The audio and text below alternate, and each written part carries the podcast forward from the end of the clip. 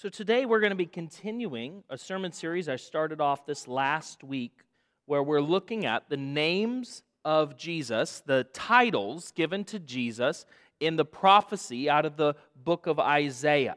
Now, let me just start this with a question for you. How many of you have a hard time waiting until Christmas in order to give presents to other people that you're excited to give? Anyone else? Yeah, I'm the worst at this. I have no problem waiting now in adult life till Christmas to open my own presents, but I am terrible at waiting until Christmas to give presents. And my wife, Summer, famously almost every single year says, You are going to ruin Christmas because there's going to be nothing left to open on Christmas Day. And then if you're like me, you solve that problem by going out at the last minute and buying even more gifts so that they have something left to open. Now, last week we actually looked at the text and discovered that God was so excited about the gift that He was going to be giving to humanity that 700 years before Jesus was born, God began to talk through the prophet Isaiah about His Son Jesus, the Messiah, who would come into the earth. Now, actually, God started telling about His Son Jesus way before this. In fact, if you go back to the very first chapters of the Bible, in the book of Genesis, you will discover the first mention of the Messiah, the, that Jesus would be born the Messiah. The first time we see the Messiah in the text is when God is telling Adam and Eve that one day someone's going to come that's going to crush the head of this serpent once and for all speaking of his son, all the way back in the garden. And so, this idea, this song, this melody, O come, O come, Emmanuel, has actually been around for a really long time. People have been waiting for the long promised Savior, the long promised Messiah. And God had been telling his people about the coming Messiah from the very beginning. So let's jump right into our text. today. I'm going to tell you, friends, we are going to look at a lot of scripture today. We're going to look at some big scripture uh, passages and see what the Bible has to say. But remember, when we're looking at this text, we're going to look at it a little bit more uh, widely today in Isaiah chapter 9 this prophecy that, that Isaiah the prophet is bringing to King Ahaz is coming at a time where Judah's in real trouble. He's a wicked king sitting on the throne. There's an army, the Assyrians at the doorstep to their northern neighbor kingdom. The civil wars divided the kingdoms. Now, the northern neighbor who's been divided by civil war is saying, Hey, would you join back with us to fight against the Assyrians? And actually, our other enemy, the Syrians, are going to fight with us as well. And and the king is wondering, should I take the deal? Should I not take the deal? God sends a prophet Isaiah says, "Do not enter in to this deal. I will protect you myself." And there's a whole bunch of prophecy that's given in this time, including prophecy that's going to be about the one day permanent solution to the problem that the nation is facing. And we're going to look at that in Isaiah chapter 9, starting in verse 1. Isaiah the prophet says, Nevertheless, there will be no more gloom for those who were in distress. In the past, he humbled the land of Zebulun and the land of Naphtali, but in the future, he will honor Galilee of the nations by the way of the sea beyond the Jordan. The people walk in darkness and have seen a great light. On those living in the land of dark of deep darkness, a light has dawned. You have enlarged the nation and increased their joy. They rejoice before you as people rejoice at the harvest, as warriors rejoice when dividing the plunder. For as in the day of Midian's defeat, you have shattered the yoke that burdens them, the bar across their shoulders, the rod of their oppressor. Every warrior's boot used in battle and every garment rolled in blood will be destined for burning, will be fuel for the fire. For to us a child is born. To us a son is given, and the government will be on his shoulders, and he will be called Wonderful, Counselor, Mighty God, Everlasting Father, Prince of Peace. Of the greatness of his government and peace there will be no end. He will reign on David's throne and over his kingdom, establishing and upholding it with justice and righteousness from that time on and forever. The zeal of the Lord Almighty will accomplish this. Let's pray. Lord, I pray that you help us today as we come uh, to your word. I pray that you help bring your word to life in our hearts and our minds, but more so than us just knowing your word, I pray that we would become obedient, God, to be doers of your word. We pray and thank you in Jesus' name. Amen. Okay, so last week we started by looking at the very first name mentioned, uh, the very first title given to the future Messiah, the Wonderful Counselor. We learned that in Hebrew that was Pele Yoetz, the Wonderful Counselor. And this week we're going to be taking on the next title, Mighty God. And we're going to be looking at how this baby Jesus can be called Mighty God. Because this is an awful bold title for a baby, isn't it? Imagine receiving a birth announcement in the mail from a friend with a charming picture of the baby that said, The baby boy born December 10th, 2023, 8 pounds, 3 ounces, 23 inches, and not the name Kevin or Jeff or uh, Liam, but the name Jesus, Mighty God. That's a bold title for a baby, isn't it? This Hebrew word, mighty God, is actually a, a one that I love, one of my favorite Hebrew names for Jesus in the Bible. It's El Gibor. El Gibor. El is the in the El Gibor is that word Elohim that is God in Hebrew. So the first time we see El Elohim in the Old Testament is actually verse 1 of the Old Testament. In the beginning, God, Elohim, created the heavens and the earth. Right from the very beginning, this is the most commonly used word to refer to God in all of the Bible. It's this word Elohim, and it's shortened to just the root El or God. Now, when you see it with a capital letter, capital E L, Elohim, that is stands for our God, the one and only, the true God. And it actually defined means the mighty God. That's what El with the capital E means the mighty God. Now, all over the Old Testament, you'll see the lowercase version as well. Lowercase e. It's a generic term used for God, just like we call those gods or idol and we use a lowercase g instead of an uppercase g. The same thing is true all throughout the Old Testament. When you're referring to a pagan god or a false god, they'd still use the term El, but it would be not capital E it would be a lowercase e. And so the Hebrew writers, knowing that we're using the same term to refer to a pagan God as Almighty God, decided that the best way for clarity to deal with this issue was whenever they described the one and only living true God, they usually paired this name El with another descriptive name so that you and I would understand that we are referring not to some pagan God, but to the one and only God. So here in our text that we just looked at, we have the name El Gibor. El Gibor. And the basic translation of this, Gibor, is strength or might or mighty or powerful. So Gibor is actually the adjective. Uh, let's get, let's get nerdy here for a second, right? El is the noun, that's God. And then Gibor is the adjective that modifies the noun, that gives the description, that helps us understand what the noun means. And so we have mighty God, and then we use this adjective, Gibor, which means mighty. So actually, translated, Literally, Isaiah 9 6 would say, and he would be called the mighty, mighty one.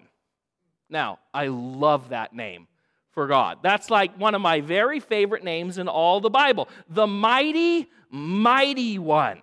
That is the name given to the Messiah that would be born. The mighty, mighty one, El Gibor.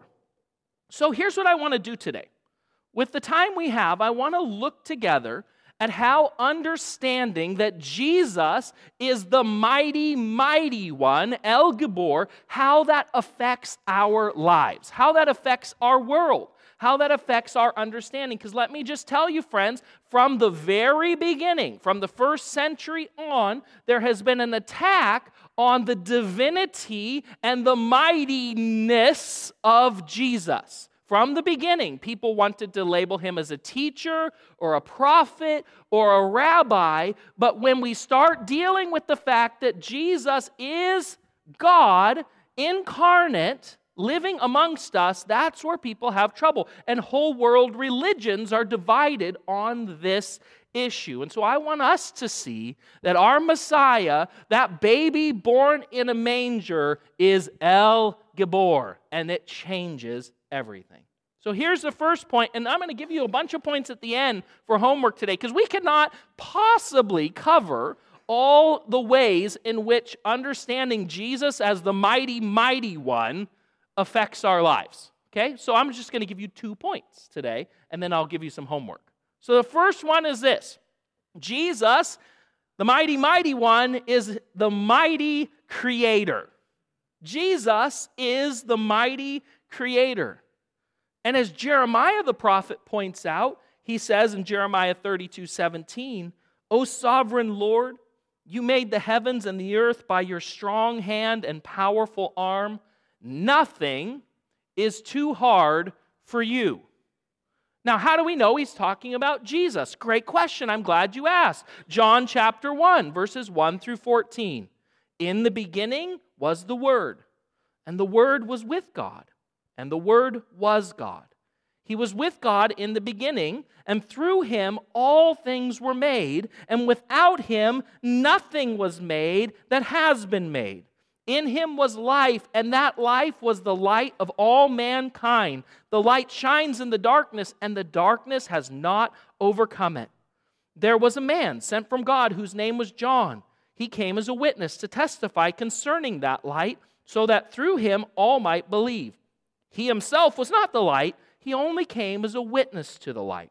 The true light that gives light to everyone was coming into the world. He was in the world, and though the world was made through him, the world didn't recognize him. He came to that which was his own, but his own did not receive him. Yet to all who did receive him, to those who believe in his name, he gave the right to become the children of God Children born not of natural descent, nor of human decision or a husband's will, but born of God. The Word became flesh and made his dwelling among us. We have seen his glory, the glory of the one and only Son, who came from the Father, full of grace and truth. I, it's one of my favorite pieces of passages in all the Bible. We could just stop here and just verse by verse break this down. There's so much here, but everything that exists exists because of Jesus. It came by Jesus, it's for Jesus, it's all through Jesus. And then Jesus himself stepped down into his own creation. I love how uh, Eugene Peterson puts it in the message paraphrase. It says, he, he, he set up his tent, he pitched his tent, and he dwelt among us. He came down, he moved into our neighborhood. He, he lived amongst us. He become one of us. Guys, can you stop for a moment and think about El Gibor, the mighty, mighty one, became one of us. The one who spoke everything into being. Through him, all things were made, and he became one of us. Isaiah 40, 12 through 31 puts it like this. This is speaking of the Messiah, the divine creator as mighty over all. And I want to build for you, I want you to understand what understanding who Jesus really is, why it's so critical for us, friends. It says this it says, Who else has held the ocean in his hand? Who has measured off the heavens with his fingers? Who else knows the weight of the earth or has weighed the mountains and the hills on a scale? Who is able to advise the Spirit of the Lord? Who knows enough to give him advice or to teach him? Has the Lord ever needed anyone's advice? Does he need instruction about what is good? Did someone teach him what is right or show him the path of justice? No, for all the nations of the world are but a drop in the bucket. They are nothing more than dust on the scales. He picks up the whole earth as though it were a grain of sand all of the wood in Lebanon's forest and all of Lebanon's animals would not be enough to make a burnt offering worthy of our God. The nations of the world are worth nothing to him. In his eyes, they count for less than nothing, mere emptiness and froth. To whom can you compare God? What image can you find to resemble him? Can he be compared to an idol formed in a mold, overlaid with gold and decorated with silver chain? Or if people are too poor for that, they might at least choose wood that won't decay and a skilled craftsman to carve an image that won't fall down. Haven't you heard? Don't you understand? Are you deaf to the words of God? The words he gave before the world began? Are you ignorant? God sits above the circle of the earth. The people below seem like grasshoppers to him. He spreads out the heavens like a curtain, and he makes his tent from them. He judges the great people of the world and brings them all to nothing. They hardly get started, barely taking root when he blows on them and they wither. The wind carries them off like chaff. To whom will you compare me? Who is my equal? asked the Holy One. Look up into the heavens. Who created the stars? He brings them out like an army, one after another, calling each by its name. Because of his great power and incomparable strength, not a single one is missing. Oh, Jacob, how can you say the Lord does not see your troubles? Oh, Israel, how can you say God ignores your rights? Have you never heard? Have you never understood? The Lord is the everlasting God, the creator of all the earth. He never grows weak or weary. No one can measure the depths of his understanding. He gives power to the weak and strength to the powerless. Even youths will be weak and tired, and young men will fail, will fall in exhaustion. But those who trust in the Lord will find new strength. They will soar high on the wings like eagles. They will run and not grow weary. They will walk and not faint. Whew. The mighty God measures the waters of the oceans and the sea between his fingers. What a testimony is this of our awesome, creative, mighty God. Astronomers, they tell us that the Milky Way galaxy contains more than 100 billion stars. And there are hundreds of billions more galaxies beyond ours. And that's just in our known universe. And as Isaiah points out, he holds all of that in the palm of his hand.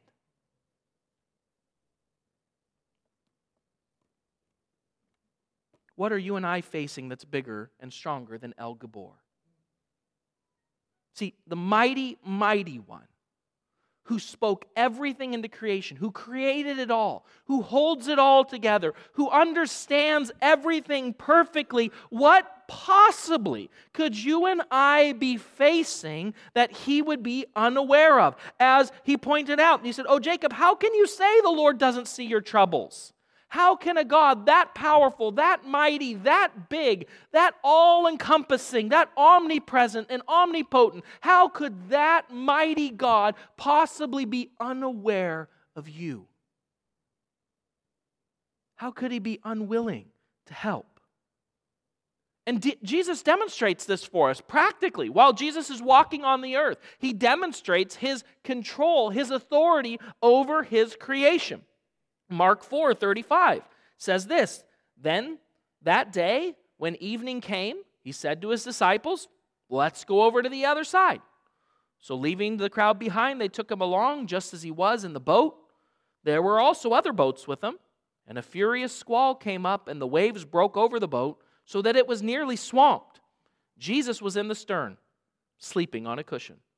The disciples woke him and said, Teacher, don't you care if we drowned? He got up, rebuked the wind, and said to the waves, Quiet, be still. Then the wind died down, and it was completely calm.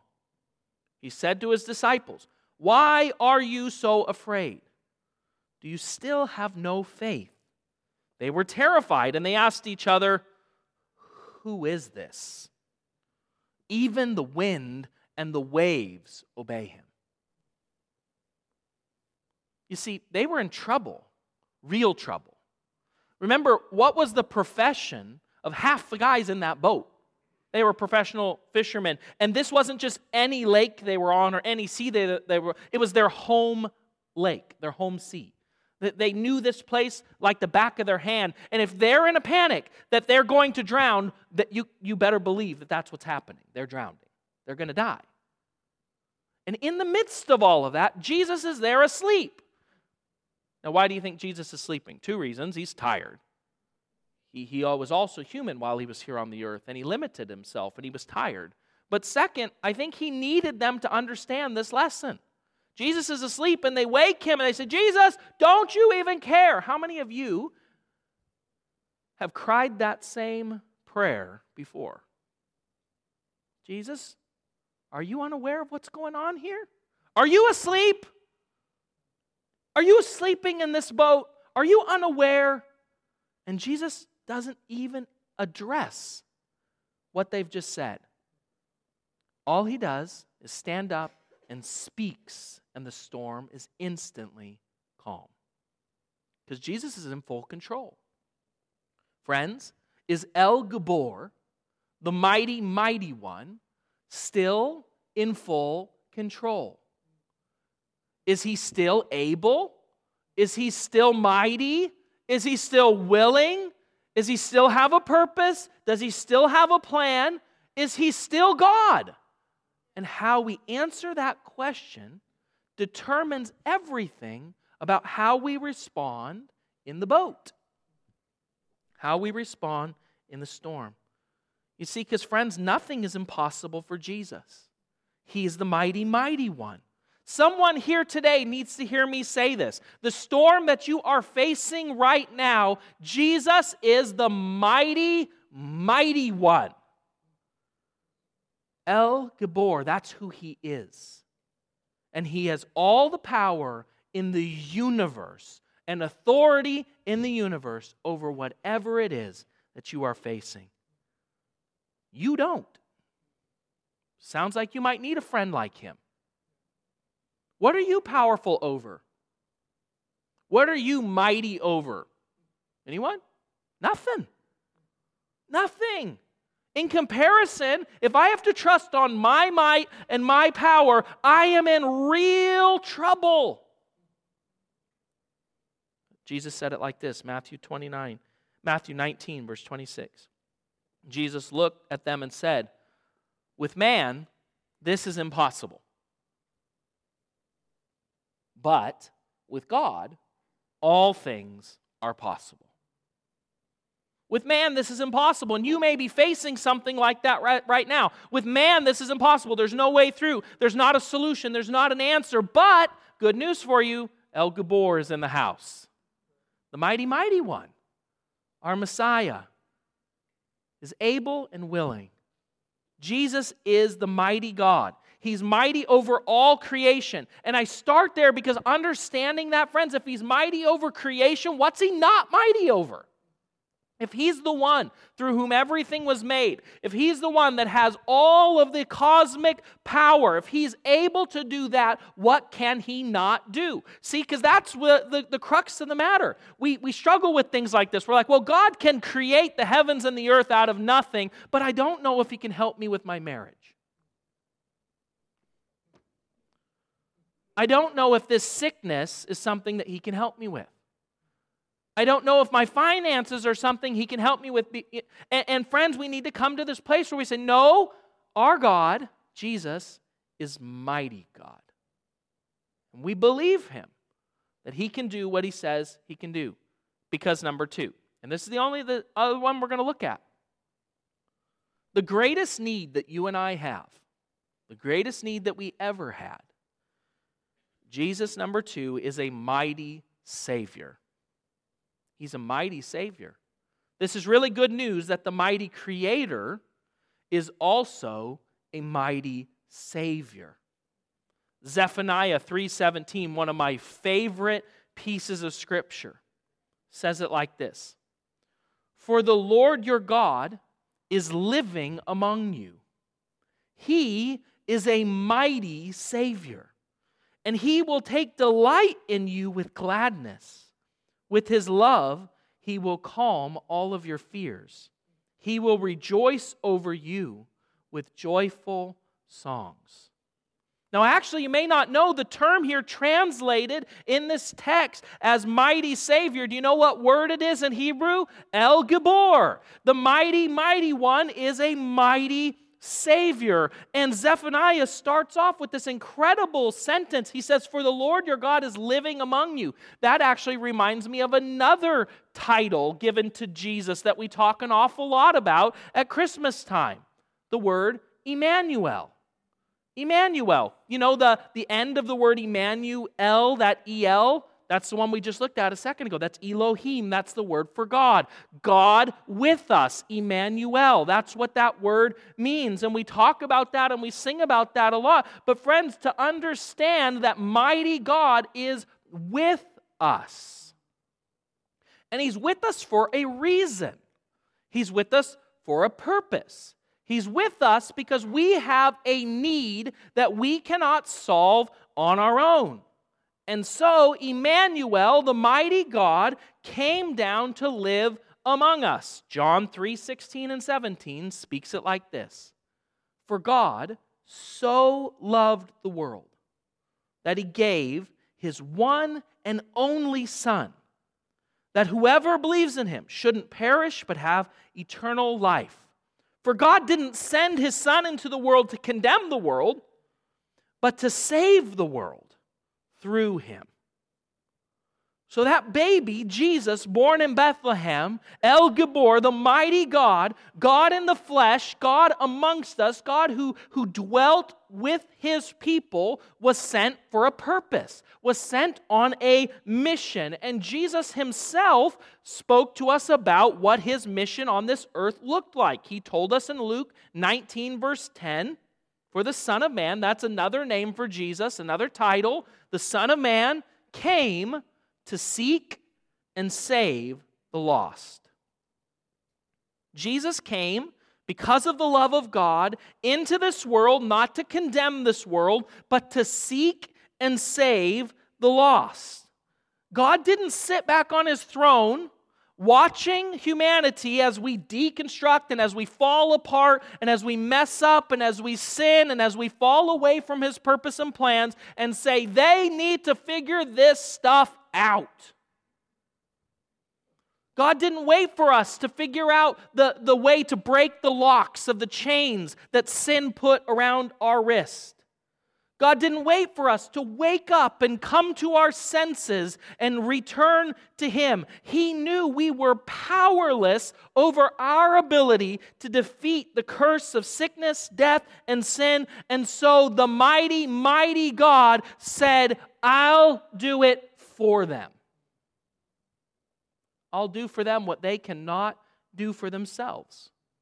He's El Gibor. He's the mighty God. And he came down from his throne in heaven. You got to picture this with me, friends. We have these little uh, nativity scenes about, and we see this cute little baby Jesus. You got to remember that Almighty God, who existed for eternity past, who sat on the throne of heaven, surrounded by praise, in perfect harmony with Father, Son, and Holy Spirit, was willing to come down and become a human baby who pooped himself and spit up and was reliant on a mother to feed him and care for him, who got cold, who suffered, who struggled, who understood loss and pain.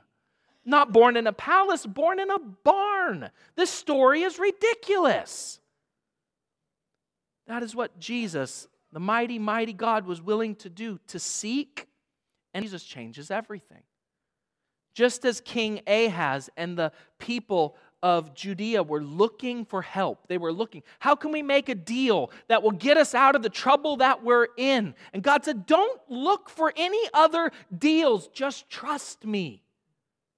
Friends, God is still saying the same thing to you and I. You are looking for saviors in all the wrong places. Some people trust in horses, some people trust in gold, some people trust in people trust me or the president. You guys, we're in the wrong places. The Savior is El Gibor, the mighty, mighty one, sent to save us, to restore us and redeem us because all of us are in need of a savior. It's the greatest need humanity has. Romans 3:23 puts it like this: All of us have sinned. All of us have fallen short of the glory of God. There's not one of us that's good, not even one. All of us are in need of a Savior. All of us are in need of someone to bail us out, to pay the price that we cannot pay because we have given ourselves willingly over into slavery. We, we've given ourselves and corrupted ourselves, and generations of humanity have joined in this rebellion, and we all need a Savior. So Paul tells us in Romans 8 1 through 6 that Jesus comes and he saves us. And look at what else he does. Therefore, there is now no condemnation for those who are in Christ Jesus. Because through Christ Jesus, the law of the Spirit who gives life has set you free from the law of sin and death. For what the law was powerless to do because it was weakened by the flesh, God did by sending his own Son in the likeness of sinful flesh to be a sin offering. And so he condemned sin in the flesh in order that the righteous requirement of the law might be fully met in us who do not live according to the flesh, but according to the Spirit. Those who live according to the flesh have their minds set on what the flesh desires, but those who live in accordance with the Spirit have their minds set on what the Spirit desires. The mind governed by the flesh is death, but the mind governed by the Spirit is life and peace. We all know what goes on in our head. I, I don't have to spend a lot of time convincing you that we're broken, right? If I just said, hey, how about if, if we had a projector that projected on the wall all throughout the day the thoughts and emotions and feelings of our mind and our heart for everyone else to see, how many of you would, would sign up for that, right? No. We know what goes on in our heart. We know what goes on in our mind. We know what comes out of our mouth. In fact, I just love the Danish philosopher uh, Soren Kierkegaard. He, he has this quote that I, I think about a lot. He says, God creates out of nothing. Wonderful, you say. Yes, to be sure. But he does what is still more wonderful. He makes saints out of sinners. This work that he's doing in our lives as our Savior is remarkable. Yeah, he's got the power to speak things out of nothing and create things, but even more amazing to me is he can take my sinful heart, my flesh, my, my brokenness, and he can redeem it, restore it, transform me. He can give me life in areas of dark. He can do, he's still the God who's working and saving and showing us his miraculous power on a daily basis. So you and I can trust that our mighty God, El Gibor, the one who can hold the universe in the palm of his hand, can also take us sinners and transform us and give us a brand new life. Let's wrap this up, but I want to read for you a text that I just think so well highlights a lot of what I've been talking about today. King David, at the very end of his life, actually, it's as part of the coronation ceremony of his son Solomon. This is what he has to say in First Chronicles 29 10 through 12. This is called David's prayer. It says, David praised the Lord in the presence of the whole assembly, saying, Praise be to you, Lord, the God of our father Israel, from everlasting to everlasting. Yours, Lord, is the greatness and the power and the glory and the majesty and the splendor, for everything in heaven and earth is yours. Yours, Lord, is the kingdom. You are exalted as head over all. Wealth and honor, they come from you. You're the ruler of all things. In your hands are strength and power to exalt and give strength to all. Now, how many of you this Christmas season would be at a place where you would be aware of your need for the mighty, mighty one to give you his strength. How many of you are feeling like you're at a spot where you're really feeling your own vulnerability, your own weakness, sickness, suffering, pain, hurt, disorder? You're, you're feeling the results of this fallen world that we live in when mighty, mighty God, Jesus, Emmanuel, the Creator and the Savior, is actually giving us promises like we just heard David claim that God wants to give His strength to us all. How many of you could use a dose of that today? Now, as a kid, we sang the song, My God is so great, so strong, and so mighty there's nothing my God cannot do. And some of us need to be reminded of that today. That God is great, He's strong, He's mighty, and He's willing to help us. So I've got some homework for you. Maybe there's an area of need that you have in your life, and you'll see these points there in your bulletin. Because, like I said, I could preach this. We could just stay the rest of the day. Because if we wanted to talk about all the ways in which God, the mighty, mighty King, Jesus, it, it, it's all encompassing.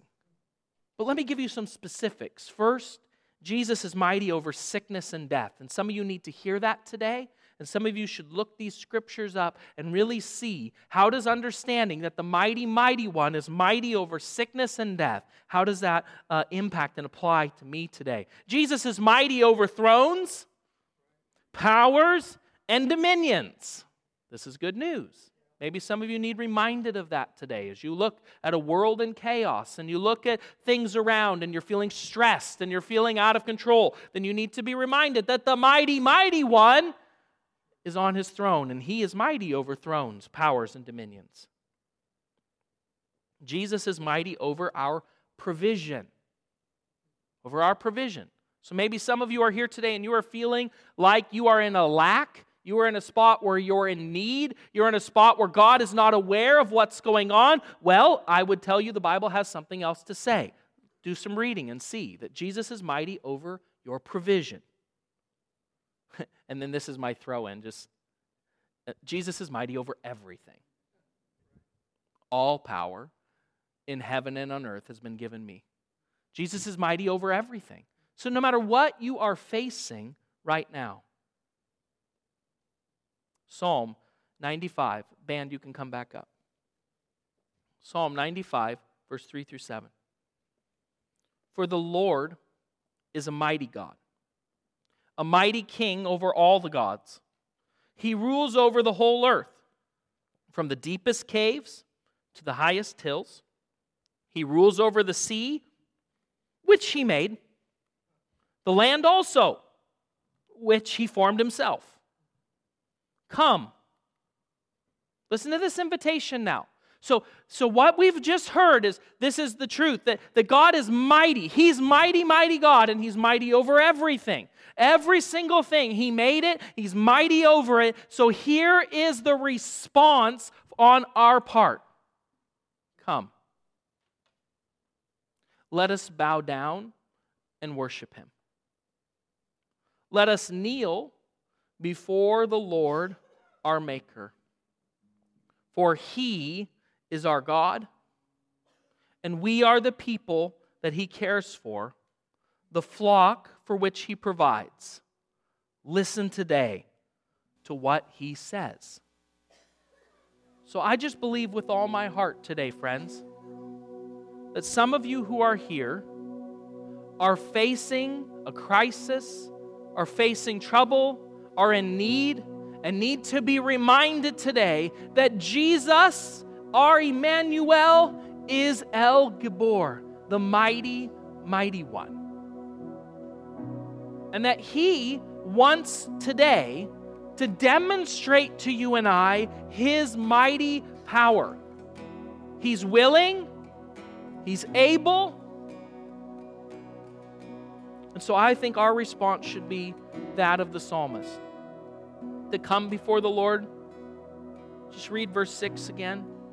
Come, come, come, let us bow down and worship him. Let us kneel before the Lord, our Maker. For he is our God, and we are the people he cares for, the flock for which he provides. Listen today to what he says.